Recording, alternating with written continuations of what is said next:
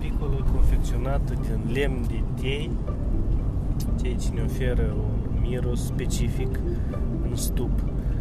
Este confecționată din ramă, din uh, sârmă de inox alimentară, fagurile și mierea este căpăcită, ceea ce ne spune că mierea este maturată, este scoaptă, adică este scoasă ventila umiditatea din miere. Adică când mierea e gata, aici se vede câteva bucăți, tu le vezi? Spun pentru tine că tu știi pe unde Asta ne spune că aici încă nu a fost scoaptă și puțin, puțin umiditate are. Mierea are până la 18% umiditate. Pentru asta ele scot umiditatea, care ai văzut trântorii și albina lucrătoare în stup, ea lucrează și dă din aripi, face ventilare în stup până și scoate umiditatea. După care știi că mierea e bună pentru conservare.